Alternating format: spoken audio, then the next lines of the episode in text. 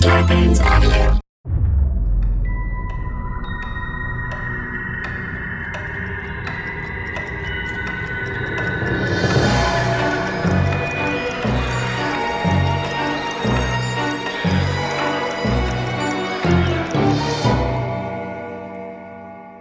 Hello, and welcome to the Untold Hour. This is Andrew Bowser, but don't worry, it's not a solo bow wow this week, okay? We're doing something altogether new. I'm to give you the Weird of the Week, and then I'm to throw to Jess, who did the main topic on her own this week because we couldn't be together for the recording, but we're still bringing you the Untold Hour. That's how die hard we are, okay? So stay tuned. Jess is going to be coming in soon with the main topic. And before I get into the weird of the week, I want to address something from last week. Okay. I went on a little bit of a rant at the top of the show. I was pretty hot. But look, I had gotten a film festival rejection letter just before signing into the Zoom and recording the Untold Hour. So the emotions were raw, but I want to explain something. I think people reacted to. So this week I mentioned I got into two festivals with my short film Little Willie, and a lot of people were reacting saying, "Look, dude, that's great because you ranted last week, you were angry last week, but now look." But the thing is, I knew I was in those two festivals last week. My rant wasn't about not getting into any festivals. This is how privileged and insane I am. I was mad that I didn't get into some specific festivals, okay? So I I mean, quite literally may have been looking a gift horse in the mouth. And now I feel like it looks ridiculous because I went on this rant about how shit's not working out. And then I uploaded these two great festivals that my short's going to play at really soon. And I might have looked a little ridiculous, but let me, I wanted to try to explain it. Okay, here's what I was upset about and maybe in my rage last week, I wasn't this nuanced. One, I got an email from a festival that said the festival was canceled, and then the festival was very much not canceled. That's what I was angry about. That's what kind of sparked the aggression. Uh, that that the filmmaker is kind of kept in the dark. That the filmmaker can be lied to. That the filmmaker can be kind of tossed about at the whim of the festival, and that that that made me angry, right? Because we we've got to live in this zone where we can't ask questions. Why didn't we get in? What didn't you like about the film? What do you mean you canceled but you didn't cancel? You don't get to ask questions as a filmmaker. You got to be the uh, the compliant partner. You've got to be the ever so eager artist, the uh, the enthusiastic creative that's always going to be there, ready with your offering. You've got a festival. Here's my offering. You've got a festival. Here's my offering. You've got to play nice, play nice, play nice, play nice. I've gotten rejected from my hometown film festival. You, you know, like that feels pretty shitty. The Maryland Film Festival. No, no, no, no, no, no room for the Maryland filmmaker. Okay, okay, okay, okay, okay, okay. I've gone too far already. Okay, hold on, hold on. Wait, let's get this back on track. This isn't about the Maryland Film Festival. Hold on, hold on. Okay. That was the first thing. This is, uh, first of all, that rant wasn't about the Maryland Film Festival. That rant was about a festival that said they canceled the entire event and uh, yet had not. Okay? Yet had not. So that's what sparked the aggression. Let me get this back on track. The second thing that sparked the aggression was I was rejected from a film festival. God damn, all of this sounds so fucking petty. But you know what? It's a glimpse behind the curtain. This is a this is a look at what it's like to be, you know, a creative trying to fucking hack it. Um uh, the, the, the, the other festival that set me off was that I was specifically reject, rejected by a festival that, oh boy, just felt tailor made for my short. Okay. So, as a filmmaker, as a creative in LA, a, a lot of what you're told is like kind of find your niche, right? Find your niche. And I said this last week. Like, my niche is this kind of throwback, absurdist horror comedy that's still grounded in reality, that st- still has an emotional uh, believability. And I felt like I was rejected by the throwback horror emotional believability festival. That's that's what happened. And they also happened to have a special guest at their festival who is an actor in my film. Hey, so that felt like an extra special fuck you. And I'm just I'm be, I'm being honest. You know, you're you're you're taught to find your niche. So you find your niche and you say, well, like this horror, this throwback horror is my niche, and like these people are my niche. These people that I put in the film because I love them. I fucking love these people. And maybe there's a niche for these people at these festivals. And guess what? There is. In fact, hey, people, come to my festival. Hey, film, don't come to my festival. That's a confusing message, okay? Oh, That's what I was confused about last week. And it spins you around a little bit because if you feel like you can't get into the niche that you've been trying to carve out, then what fucking space is there for you, my guy? If you can't get into the niche, you can't get into the niche. It's as if somebody had a weird Satanist guy convention and I wasn't invited. That's how it kind of feels.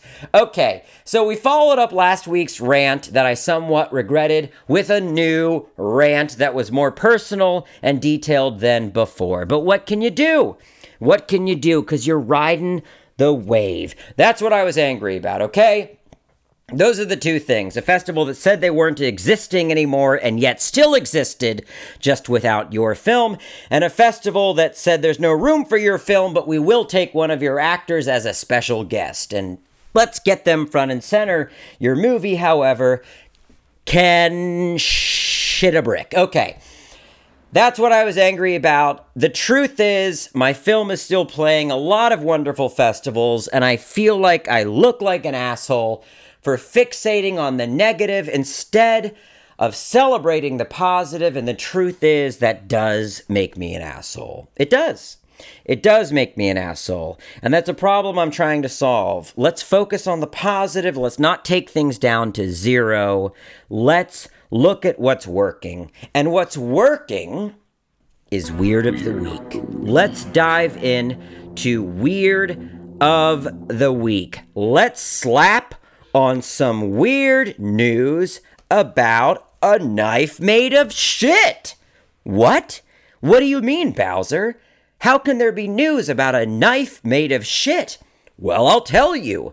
A man who made knife from frozen poop is among the 2020 Ig Nobel winners. I don't know what the fuck an Ig Nobel winner is, but let me read you this article. Maybe this year's Ig Nobels, the spoof prizes for dubious but humorous scientific achievement, should have been renamed the Ick Nobels. An anthropologist who tested an urban legend by fashioning a knife out of frozen human feces, and a man who found that spiders oddly give scientists who study insects the heebie jeebies are among the 2020 winners. Because of the coronavirus pandemic, Thursday's 30th annual Ig Nobel ceremony was a 75 minute pre recorded virtual affair instead of the usual live event at Harvard University. Even so, it managed to maintain some of the event's traditions, including real Nobel Prize laureates handing out the amusing alternatives.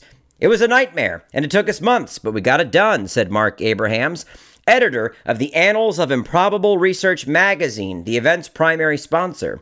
This year's winners also included a collection of world leaders who think they're smarter than doctors and scientists, and a team of Dutch and Belgian researchers who looked at why chewing and other sounds people make drive us crazy.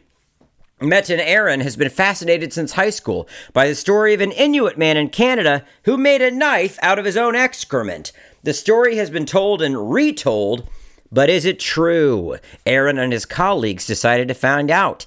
Eren, an assistant professor of anthropology at Kent State University in Ohio and co director of the university's experimental archaeology lab, used real human feces frozen to minus 50 degrees centigrade and filed to a sharp edge. He then tried to cut meat with it. The poop knives failed miserably, he said in a telephone interview. There's not a lot of basis empirically for this fantastic story. The study is a little gross, but makes an important point. There are a lot of narratives out there based on phony or unproven science.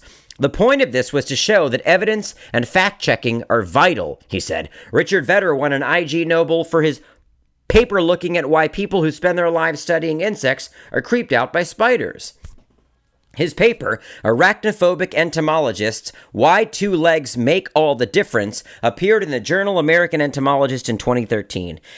Vetter, a retired research associate and spider specialist who worked in the entomology department at the University of California, Riverside for 32 years, found during the course of his work that many insect lovers hate spiders. All right, I thought I was reading an article about a poop knife, and now I'm talking about why entomologists hate spiders. That's crazy to me because I don't really have a problem with spiders. I often think when I encounter a spider, why are people more scared of spiders than anything else? I think spiders are chill. I'll let them crawl on me and laugh before I flick them off. A lot of times, if I have to go out to my yard late at night and do something like turn off the the uh, irrigation system or you know uh, bring something in i left outside. I have to walk through a spider web and i always try to take the spider and move it to a safe place. I like spiders and i'm not an entomologist it always struck me as funny that when I talked to entomologists about spiders, they would say something along the lines of, Oh, I hate spiders, he said in a telephone interview. He found that many bug lovers had a negative experience with a spider, including bites and nightmares. The fact that spiders are often hairy, fast, silent, and have all those creepy eyes freak out entomologists. Well, that seems like exactly what entomologists should not be freaked out by.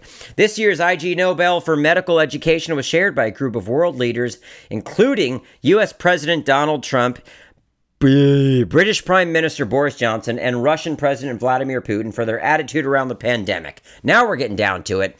These are all individuals who realize that their judgment is better than the judgment of people who have been studying this their entire lives, and were more insistent about it, Abraham said.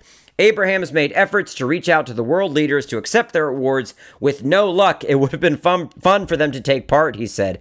Damiaan Denys and his colleagues earned the Ig Nobel in medicine for pioneering a new psychiatric diagnosis misophonia, getting annoyed by noises others make. Dennis, a professor at the University of Amsterdam in the Netherlands and a psychiatrist who specializes in patients with anxiety, compulsive, and impulsive disorders, was inspired by a former patient who became so enraged by people who sneezed that she felt like killing them. I had a lot of knowledge about compulsive disorder, but these complaints did not meet any existing clinical picture, he said in an email. In order to keep the tradition of real Nobel Prize winners handing out the Ig Nobels, organizers came up with a bit of video wizardry. Each winner was mailed a document that they could print out that included instructions on how to assemble their own cube shaped prize to make it look as if the real Nobel laureates were handing them out. They handed their prizes off screen, and the winner reached off screen to pull in one they had self assembled. As usual, most winners welcome the recognition that comes with the spoof prize, sort of.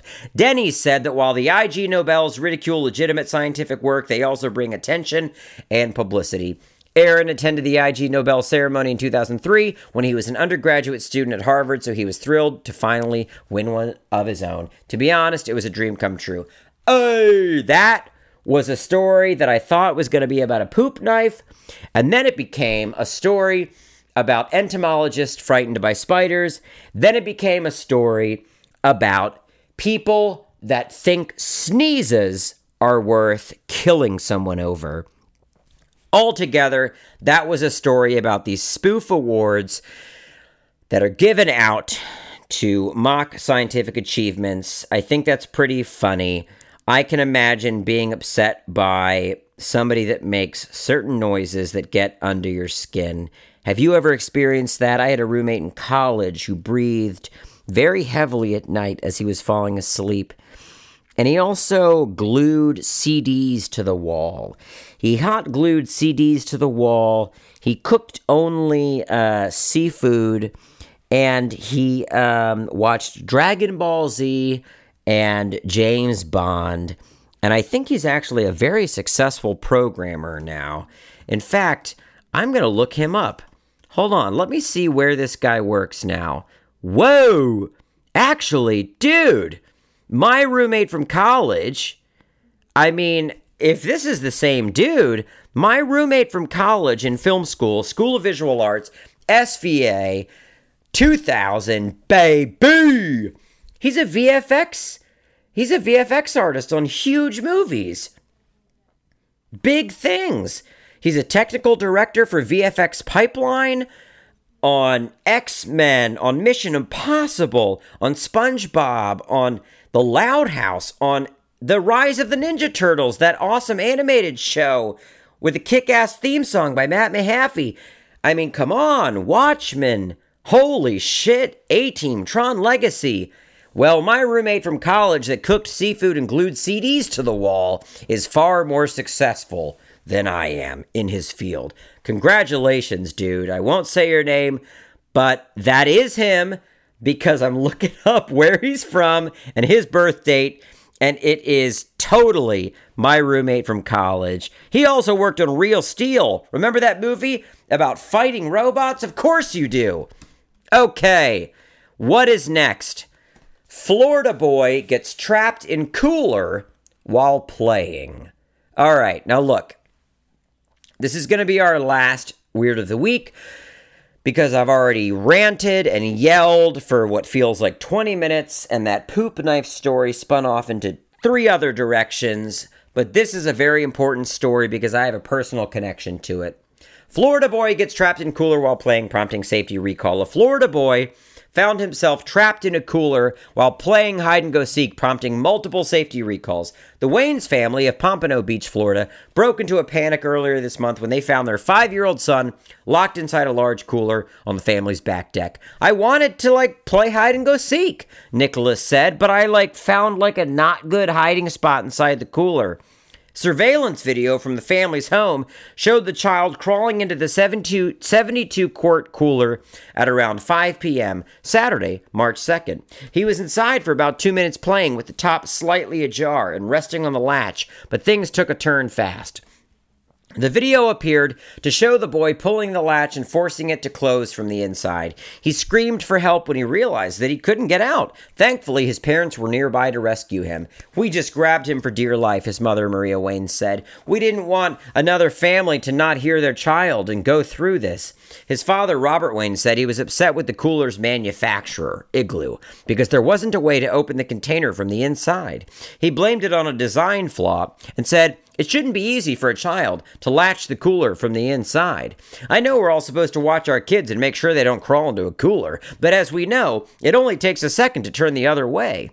Igloo appeared to agree with the family. It issued a recall of four products on Friday in the wake of the incident. It has been brought to our attention that a child recently inadvertently trapped himself inside one of our products. The company said in the statement, we are very sorry for the, sh- the scare this incident must have caused the child and his family, and very happy no one was injured. It attributed the incident to a performance malfunction with the cooler's latch. We have immediately identified the product in question. Our engineering team has determined what could have been the cause of the incident a performance issue with the latch on the cooler with the ability to lock. If the user attached their own padlock or similar device, the company said, we have identified three other products with the same latch with the potential to encounter the same issue. Now, why does this story resonate with me? I think I might have told this story on the podcast before, but let me retell it. One time I was at my buddy's Alex, my buddy Alex's house. Now, Alex was my best friend. He was that friend you remember when you think about your childhood best friend. I think about Alex. We had so many stories together. We experienced so many things together. I remember when Alex's parents first started going through a divorce, and I remember watching Rocky and Bullwinkle with him to try to get his mind off things. I remember listening to Weird Al songs to try to get Alex to not think about how his dad wasn't sleeping at the house that night. Where was he going? Was he staying in a hotel? I don't know, Alex. Let's just listen to Weird Al. I remember being with Alex at his uh, family's house in Jersey when Jeffrey Dahmer was arrested. And me and Alex couldn't understand what was happening when we saw on the news these blue barrels full of disintegrated body parts were being carted out of this man's apartment in Milwaukee. And to cope with that, we wrote a Weird Al song about Jeffrey Dahmer. Okay, Alex was my guy. And one time I was over at Alex's house and we decided to play hide and go seek. And his older brother suggested I get in the family trunk, this trunk that was in the living room. And I thought, well, sure, let me give him a name so that we don't uh, vilify this guy. Well, his older brother's name was Slappy. Let's say his name was Slappy. Slappy suggested I get in the family trunk. And I said, Slappy, that sounds like a great idea. I trust you. You're Alex's older brother. Let me climb into this trunk. I climbed into this trunk, and Slappy slapped that top lid shut and then locked it and then put heavy shit on top of it. And I was trapped. Looking at this article about the kid that was trapped in the igloo cooler, it's about the size of that trunk, and he was about the size of me, and it's given me flashbacks. I got in that trunk, and as the second Slappy closed the lid, I thought, well, my guys, I'm fucked. You ever have that realization as a kid? You got in over your head. The second I got inside that trunk, I thought, yeah, that's a bad decision, my dude. And now you're in the dork and you're experiencing your worst goddamn nightmare. You can't move out of the fetal position and you're stuck in the pitch black. And I could hear Alex looking for me and I could scream and Alex could hear me, but he couldn't get me out of the trunk. And why didn't Slappy help? Because he thought it was funny. And once I realized that my pain and my panic was making Slappy laugh, that's when I really lost my shit because I realized that no level of distress or panic or anxiety expressed would cut through to the people on the outside that could actually get me out of the situation, namely Slappy. Especially because Slappy was stronger than Alex, and even if Alex wanted to get me out of that trunk, Slappy would be able to stop Alex from getting me out of that trunk. So I was in that trunk for, mmm, I'ma say an hour. I'ma say a cool hour of being in that trunk, losing my goddamn mind until Alex could finally wrestle Slappy away and convince him we've got to get Andy out of that trunk or he's going to fucking disappear. And he finally did, and I finally emerged. And it's funny, as a kid, you stay angry for, I don't know, 90 seconds. I think 90 seconds out of that trunk, I had a meltdown. How would you do that? Why would you lock me in that trunk? I couldn't breathe. I thought I was never getting it out. All right, you want to go play baseball? I mean, 90 seconds of panic and you're out of it. I think that's the uh, that's the limit as a kid. 90 seconds of panic and then you're through and you're ready to play baseball. Hey, I get to be Wade Boggs. Okay, well, you get to be Clemens. I'll be Wade Boggs. All right. Well, look, we covered a lot of ground in that 22 minutes. Let me reiterate I'm an asshole. I was angry about a few rejections, whereas I need to be focusing on the celebrations. There are some amazing people that are responding to my short film positively and accepting it and celebrating it. And that's where my focus should go, not on the people that aren't accepting it, that aren't understanding it. And that is their prerogative. And that means simply my work is not for them. And it doesn't mean my work is profound. And it doesn't mean that they're simple for not recognizing the work. It doesn't mean that. There are different reasons for different people accepting or recognizing work runtime, personal indifference. Uh, literally, just the reason that I wouldn't respond to an Ari Aster film might be the reason why somebody doesn't respond to my movie. Maybe my movie's too silly. Maybe it's got too many jokes. Maybe it's too dark.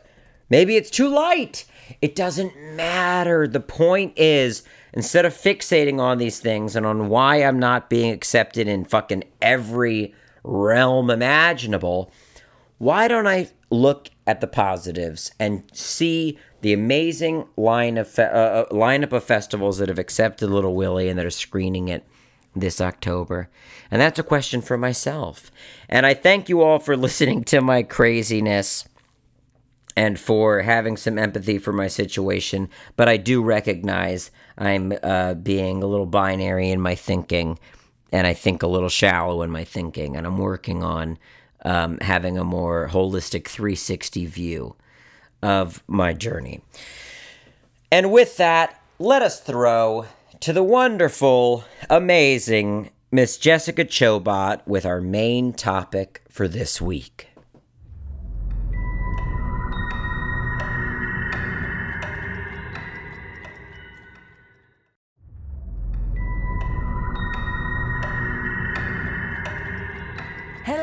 Hello, and welcome to my latest experiment. Jess here. I'm going to be rolling solo with the main story today.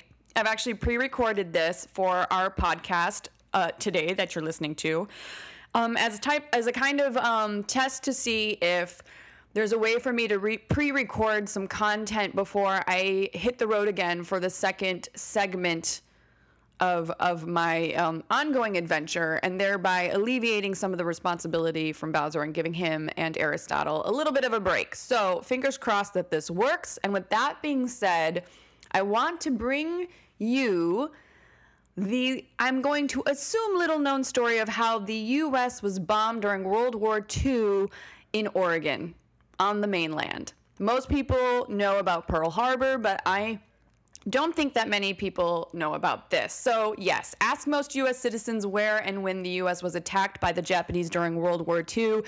And I would put money on the fact that most would reply Pearl Harbor. However, that wasn't the only time, nor was it the closest that they got to the US mainland. They actually bombed the US mainland. During World War II, a naval aviator and warrant flying officer for the Imperial Japanese Navy took off from a Japanese sub, flew over the state of Oregon, and firebombed a state forest just outside of the town of Brookings. It was the one and only, up to this point, time that the US has ever been attacked on the US mainland, and yet very few people outside of World War II history buffs know that it happened. So, the flight. On September 9, 1942, Imperial Japanese Navy pilot Nobuo Fujita launched his float plane from the long range submarine aircraft car- carrier I 25, which had shelled the Oregon coastline while blindly shooting towards Fort Stevens a few months previously, and began conducting the lookout air raids in southern Oregon. His mission was to drop incendiary bombs and start massive forest fires throughout the Pacific Northwest. Uh, that was the goal, which is ironically what is happening now naturally, specifically near the town of Brookings, Oregon. They were basically trying, they being the Japanese, were basically trying to draw the U.S. military's resources away from the Pacific Theater. Now, the Pacific Theater is called a quote theater unquote, because in military terms it refers to an area in which important military events are occurring. And the Pacific Theater, and specifically, was an area of contention between the Japanese and the Allies during World War II. So basically, they were basically they were hoping to fly in, bomb the forests along the Pacific Northwest, causing a massive forest fire, in order to divert U.S. attention and resources away from the Pacific Theater and towards protecting the U.S. coastline and dealing with the disaster that was hopefully occurring, hopefully for them, uh, occurring at that time with the bombing and the forest fires, which is, yeah, which is kind of what we're dealing with right now. While passing over Mount Emily, Oregon, in his Yosuka E 14Y Glen seaplane, uh, Fujita dropped two bombs over an area known as Wheeler Ridge and set the state forest alight and leaving behind a crater um, three feet wide and about one foot deep, although failing in the ultimate goal of creating a major forest fire. So he did manage to create a fire, although it essentially just became a smoldering mass and didn't actually kick off a massive uh, forest fire. So during Fujita's attack, a Forest Service lookout named Howard Raz Gardner, Raz was his nickname, heard what sounded like a truck backfiring. He scanned the skies. He saw Fujita's plane circling above and called it in to the ranger station because he couldn't tell if it was enemy aircraft or friendly aircraft. The operator manning the calls at the station assumed it was one of many patrol planes that passed up and down the coast and didn't think much of it. Later, Gardner then spotted smoke coming up from the forest floor and radioed in for help with that. Still assuming that the damage was natural because Gardner believed that the smoke and the fire that he was seeing was actually caused by an electrical storm that had happened the day before. He took off towards the fire with a coworker and they arrived at the spot where Fujita's bomb had hit and found that the forest was smoldering with fire covering a circular area about 50 to 75 feet across, as well as finding a crater that showed signs of intense heat, like fused earth and rocks that kind of mimicked the uh, the the what's the word I'm looking for? The disposition of lava. That was not the word I was looking for, but I like it anyway. Uh, later investigations of the site also found then thermite pellets and fragments of metal casing, including, I believe, the nose of the bomb that Fujita had dropped, thereby concluding that the area had actually been affected by a bomb. But despite all of these signs, it was still assumed for a while that the bombs dropped had accidentally been dropped by an American plane and not actually a mainland attack. So, because of this, there was a bit of a blackout um, they were able to keep a lot of this out of um, the hardcore news. Some local newspapers and gossip were picking up the story and floating around.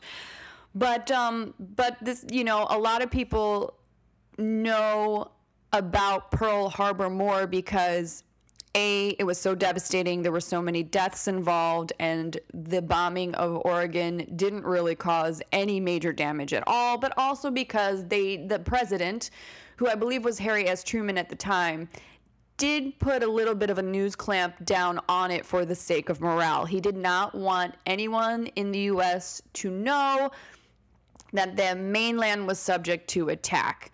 It's not the first time the U.S. was attacked on its own soil. Obviously, Pearl Harbor was considered that. There was a, a, couple of things in Alaska that occurred. There were balloon bombs that were actually coming over into Oregon that the Japanese had set off. And that did manage to kill six people.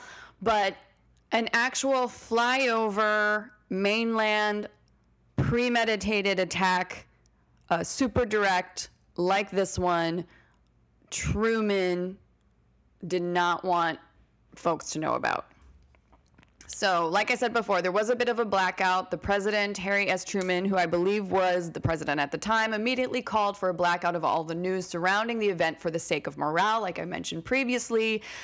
In addition, no real damage was done, um, and so there was no real attention to be given to it. And Fujita ended up going home and began training other Japanese Navy pilots for the rest of the war. So he, he took off as well. In addition, the Army and the FBI also tried to keep the lid on it by conducting interviews and swearing people to secrecy. But for the most part, word, at least locally, had already started to trickle out. The nearby town of Brookings was already super abuzz with rumors about their near miss with disaster, and local newspapers had started picking up and reporting on the story. So it wasn't a complete shutout, but it was it didn't take off nationally quite as much as folks would would suspect it would. So, what happened after the war? After the bombing of Oregon, Nobuo Fujita continued on as an Imperial Japanese Navy pilot until about 1944, where he was then transferred from the Navy to start training kamikaze pilots. Um, after the war, he opened up a hardware store in Ibaraki Prefecture and essentially just became your everyday citizen. Fujita was then invited to Brookings in 1962 by the town after the Japanese government secured the promise from the U.S. that he would not be tried as a war criminal. Um, they, they managed to secure that promise. Fujita agreed to go and decided to gift the town his family's 400 year old katana as a sign of friendship. He also had brought that sword along uh, just in case things didn't go well uh, in order to commit seppuku. Uh, and and yeah but it, it went well. And so instead it was gifted as a sign of friendship which i think is the better way to go uh, a quote from him or talking about that time was i did not know how people would react to me i thought they would throw rocks or eggs or worse And while his visit to the town did raise some controversy, overall his visit was treated with respect and affection. And because of this kind of reception, Fujita promised to invite Brookings students to Japan. And despite the bankruptcy of his company later on, he did keep his promise. He ended up co sponsoring three students from the Brookings Harbor High School to Japan in 1985. He also returned to Brookings multiple times throughout his life, as well as becoming the city's unofficial ambassador. And he went back to Brookings in 1990, 1992, and then finally in 1995. At some point, he planted a tree at the bomb site as a gesture of peace. And then a few days before his death in 1997, he was made an honorary citizen of Brookings with uh, thereby following up in 1998 with his daughter burying some of his ashes at the bomb site. And so there you go, guys. My quick little rundown of a bit of U.S. history that you probably didn't even know had happened. Um, also, I'd like to say I can't imagine a story like this ending any more positively. This is just a great example of saying you're never too old to change your mind about things and uh, to realize that sometimes um, behaving kindly towards others is just the best way to go. Uh, yeah, so super, super cool. Hopefully, you guys like this quick little story. Um, I am, uh, I am fingers crossed that this works, and uh, I will be talking to you guys very soon. Bye from Jess. Untoldians, that is it for this episode of The Untold Hour. Thank you for joining us on this weird and wild ride into the bizarre. If you are interested in sharing your own story of the weird, send us your listener stories to the Untold Hour Pod at gmail.com. Come join the Untold Hour Convo over on my Discord server and our Facebook group. And you can follow us on our socials Instagram at The Untold Hour and at Untold Hour Pod on Twitter. Starburns Audio, a, podcast, a podcast network.